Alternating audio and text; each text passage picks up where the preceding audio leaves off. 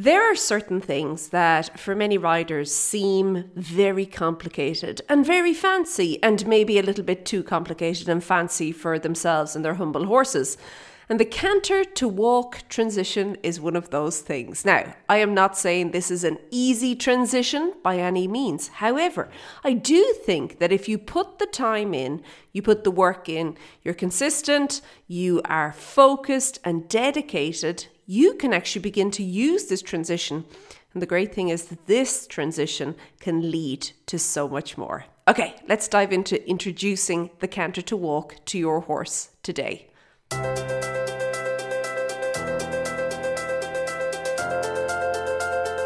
Hey there, and welcome to the Daily Strides podcast. My name is Lorna Leeson. I'm an equestrian coach and trainer, and I love working with riders who maybe, for whatever reason, don't have a trainer with them all the time so that they can actually get unstuck and start to have better outcomes when it comes to their individual rides with their horses.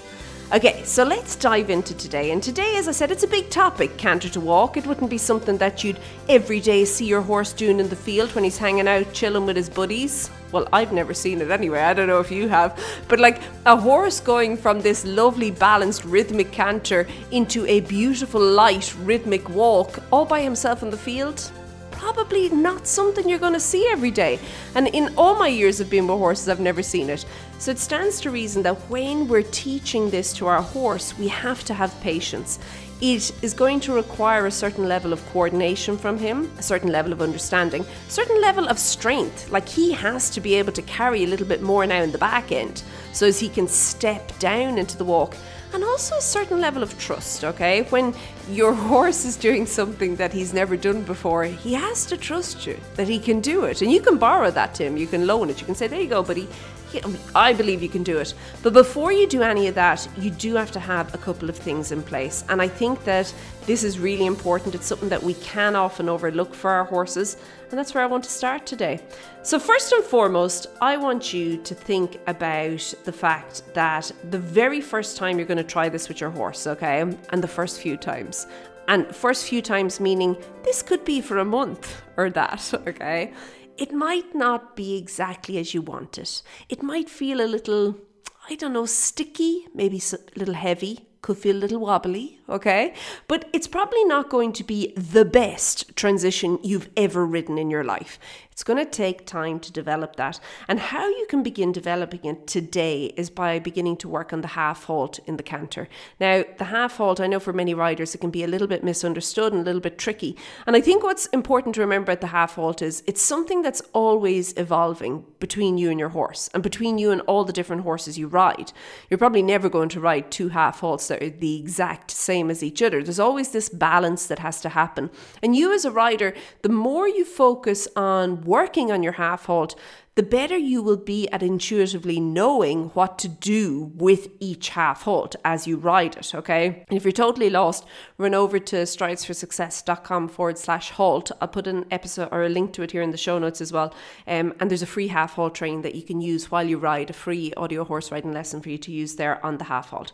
But yeah, let's talk about the half halt and canter. Okay. So, first and foremost, we've mentioned it a lot this whole concept of being independent, having independent seat and aids, it's important for the half halt, but so too is being able to identify where you are in the stride, like what's happening underneath you at any given point. And what I would suggest is start with finding one. Okay, so each canter stride has a one, two, three, and then there's like a fourth part the roll, the reset, the like everything traveling back underneath again, getting ready to step through. Okay, so it's one, two, three, one, two, three one, two, three. One, two, three. Okay? So it's important to be able to identify that. If you can find one, okay, you know where the rest is. Like it all follows suit, hey? But it's important to be able to identify one because one is a great place to half halt. One or just before one. So when you're kind of on that roll back, when things are resetting, everything resetting back, is a good place to half halt. Okay. It's kind of like this strong place where like your horse puts his outside foot in the ground and you can, it's almost like, you know, like you stake a, a flag, like you claim it. There we go. Okay it's a good place to half halt, okay? But what's also important is that we have to then allow for the two. So one, two, three, roll, okay? The two I find can be where the half halt can get us into trouble. If we're not able to release the half halt and to allow, it ends up getting sticky. The horse looks like kind of gets stuck in the mud. Have you seen that? I'm sure you have, or I'm sure you've felt it. You probably felt it before. Not a very nice thing, okay? So it is important to be able to give with that as well. So that is where I'm going to suggest that you begin starting your work as you prepare your horse for the canter to walk transition is focusing on the half halt, okay? Right, from there, you can then begin having a little game with yourself by seeing how much adjusting you could do within the canter itself. Now, if we talk about stride length, okay, your horse has this stride length that probably you and him feel comfortable with inside of the canter. Brilliant. Stick with that. That's middle, okay? That is where you're going to go. It's like neutral, okay? And that's a good place to understand. It's a good place to define. It's a good place to know. Because when you ask your horse to lengthen, you will then be able to tell okay, no, we are a little bit longer. And remember, a little bit longer can be just two inches. Okay. I think sometimes we expect too much. We expect like this miraculous night and day difference between like our normal stride and our lengthened stride.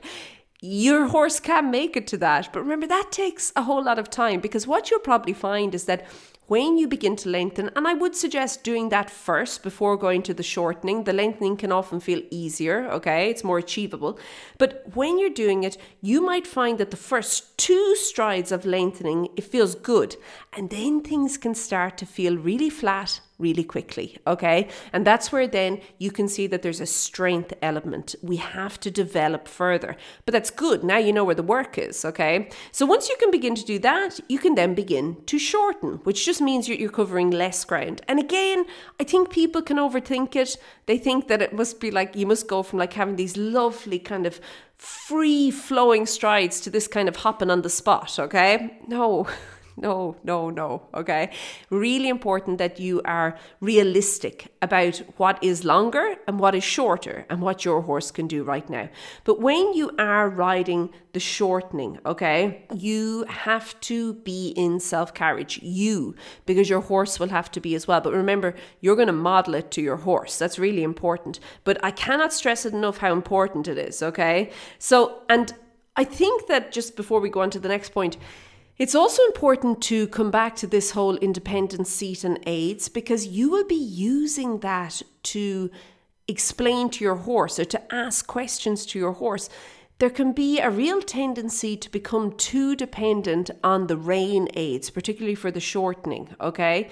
And I'm going to just kind of warn you here to be aware of that and to rather use your other aids and realize that it's probably not going to be perfect first time, just like the canter to walk transition itself. It's going to take time and it's going to take development. Okay, so once you kind of feel like, yeah, I think I think we're doing like a little bit shorter and we're doing a little bit longer, congratulations, because now you've started to work a little bit with collection inside of the canter. And this is actually needed for the canter to walk transition.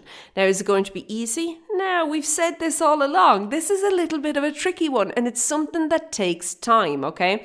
But you can test how well you and your horse are doing by just simply offering, okay? You could offer the inside rein. Can your horse hold? Does he flatten? What happens? Does he grab it? Are you holding it all together? Are you pulling his head in? Are you maybe being a bit over dependent on the reins? But you could offer the inside rein, see what happens, and then you can begin to kind of focus then your work a little bit more. Now, it is important to understand that when we talk collection, and particularly inside of the canter, does not mean that we're slowing down, okay?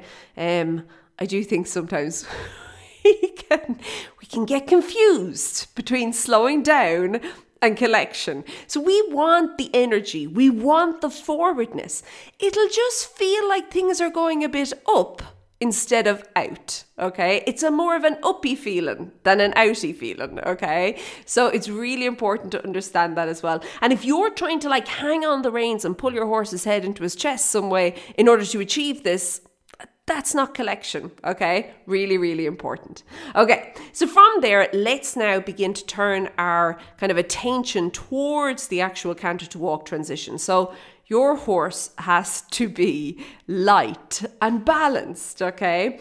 And he has to have enough strength in his hindquarters to really kind of step them under him and to carry a little bit more weight there. Otherwise, you're going to have this very um, heavy it'll feel like almost like a snowball rolling down a hill, kind of a feeling towards or to your transition from the canter to the walk. And you don't want that. You want it to like be more like a a swan landing on a lake, okay? It's kind of like he comes, he's flying, he's going great, and then he just steps into the water, okay? Really, really important, okay? Now, in order to achieve this, we need to work on timing. So, starting off again with the half halt, that is the place to start all this work with the timing.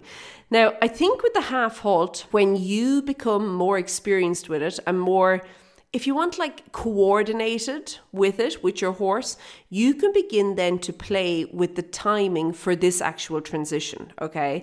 For many people, asking in the roll motion or the part four of the canter stride, the one, two, three, like one, two, three, roll, one, two, three, roll or reset, whatever, okay? The suspension, okay? The bit where the bit where there's no legs on the ground, okay?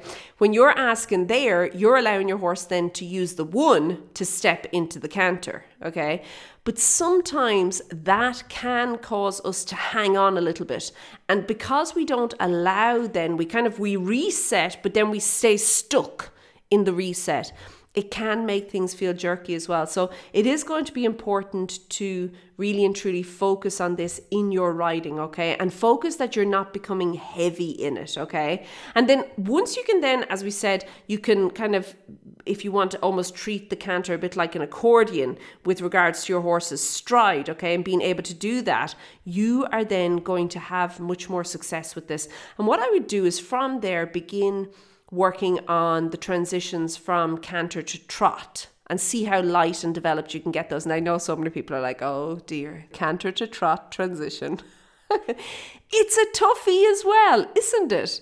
Um, but you know what? It's a good thing to work on. It's something that when you're thinking about it, you can think about the responsiveness, the straightness, the lightness. If you notice any buckling or speed wobbles on your horse or your part, you know where to focus your time. You know that there maybe is a lack of strength, things need to be developed there further. And also that there's this lightness going through it, okay? And what I would suggest is as you're doing this, focus on a set number of strides. So, for example, um, I'm going to transition from canter to trot here at A, let's say, and I'm going to do five strides of trot, and then I'll transition into walk, okay? And practice that until you can get that feeling really nice and really light. And then just start making the walk strides less and less, like as for four okay, I've got that. We can do that. And it still feels good and it feels nice and it feels light. Okay, look, we've got three. And obviously now you're, you're kind of playing with your transitions into the canter as well at this point. You're maybe doing some uh, trot to canter and some walk to canter as well. You're, you're playing with it all and you're working on the responsiveness. You guys are just fine tuning everything, okay? So from there, it's just a matter of really and truly asking your horse to then step into the walk from the canter. Once you've got it to the point where the two of you are maybe able to do two or three strides of walk or three strides of trot and then the walk. And you're going to play a big part of this, okay, with your seat. And you're also going to make sure that, you know, there's a certain momentum in the canter. And if you're not aware of it and you're not prepared for the, I wouldn't say a sudden stop because it's not a sudden stop, but hey, it's pretty close to one. Um, if you're not prepared for that kind of shift in momentum as you go from canter to the walk, you can actually get a little bit ahead of the movement. You can kind of fall up front, you can collapse. And what that's going to do is obviously off balance everything. So it's important that you're really and truly carrying yourself, your chest is open, your hips are able to work kind of independent or unhindered by your upper body collapsing on it. Okay. So it's all, everything's nicely carried. Okay. And you're going to then just kind of pay attention to the rhythm of the canter. Canter canter. I sometimes think that that really helps, just saying that out loud. Canter, canter, canter, canter. Okay, it's going to help you there. And what I would suggest doing is maybe using a smaller circle where, as you're then coming back to the track, okay, and assuming that your arena has some sort of a, a boundary, fence, railings, posts, something, some sort of a boundary, like the edge of the arena, you can use that artificial aid, which is what it is, okay? You can use that to help get your natural aids across. Now, if you coupled your seat stopping moving with the canter, okay? So no more swinging forward, okay, with your horse. And you rather focus your seat to say walk. Think about the walk. The walk feels different to the canter, okay? So if you can focus your seat to do that, if you could use your voice, and even if you don't enjoy using your voice um, to ride your horse, and when you're riding your horse, use it for this. Your horse understands it. Like say, and whoa, or steady, and walk, whatever it is, okay? Say something that suggests to your horse a shift in things, okay? And then couple that with kind of focusing on this if you want this connection between your seat and your hands, where as your seat changes to walk, your hands can change to walk too. So you're not now pulling the horse, but you are saying, listen, it's changing. There's a definite change going on here. And then continuing to carry yourself, continuing to keep things light, you just ask your horse to step down into it. Okay. Now, it's probably not the easiest thing to do. And again, to be able to first time round get there with no little strides of trot in between, that's a toughie, hey? But with practice, with correct and consistent practice, you and your horse can probably manage this sooner than you would think and probably more balanced than you would think as well. Okay, I'm going to leave it at that for today. This was a longer episode than usual. Um, if you want to go step by step through this, I know I've, I've, said a lot, but like, hey, it's not the easiest subject in the world. Um, if you want to go more into it, you're going to have to come over and join me inside of Connection because this month, September 2022, we're actually focusing all on this. Now, we're using this exercise to get to somewhere else, okay? But this is a really, really good exercise to begin working with. And again, even if you only plan on actually riding a canter to walk, maybe at Christmas or in January in the new year. Again, we're in September as I'm recording this. But like it doesn't have to be something that you're going to do this week. But the, the if you want I want to say the work, it is the work the preparation, that's a better word, the preparation that you put into it now, okay, and that you begin working on the exercises you're using, that is going to really and truly help your horse going forward um, for so many things. And again, we are using it as kind of a way to bridge into something else, um, which is quite exciting. But yeah, if you want to do more, come over and join us. It's stridesforsuccess.com forward slash connection. Okay, I'm going to leave it at that. Have a great day. Keep well. And remember the link to that free half halt training, it's in the show notes, or you can go to stridesforsuccess.com forward slash halt. Okay, have a good one. I'll chat to you soon. Be good. Bye.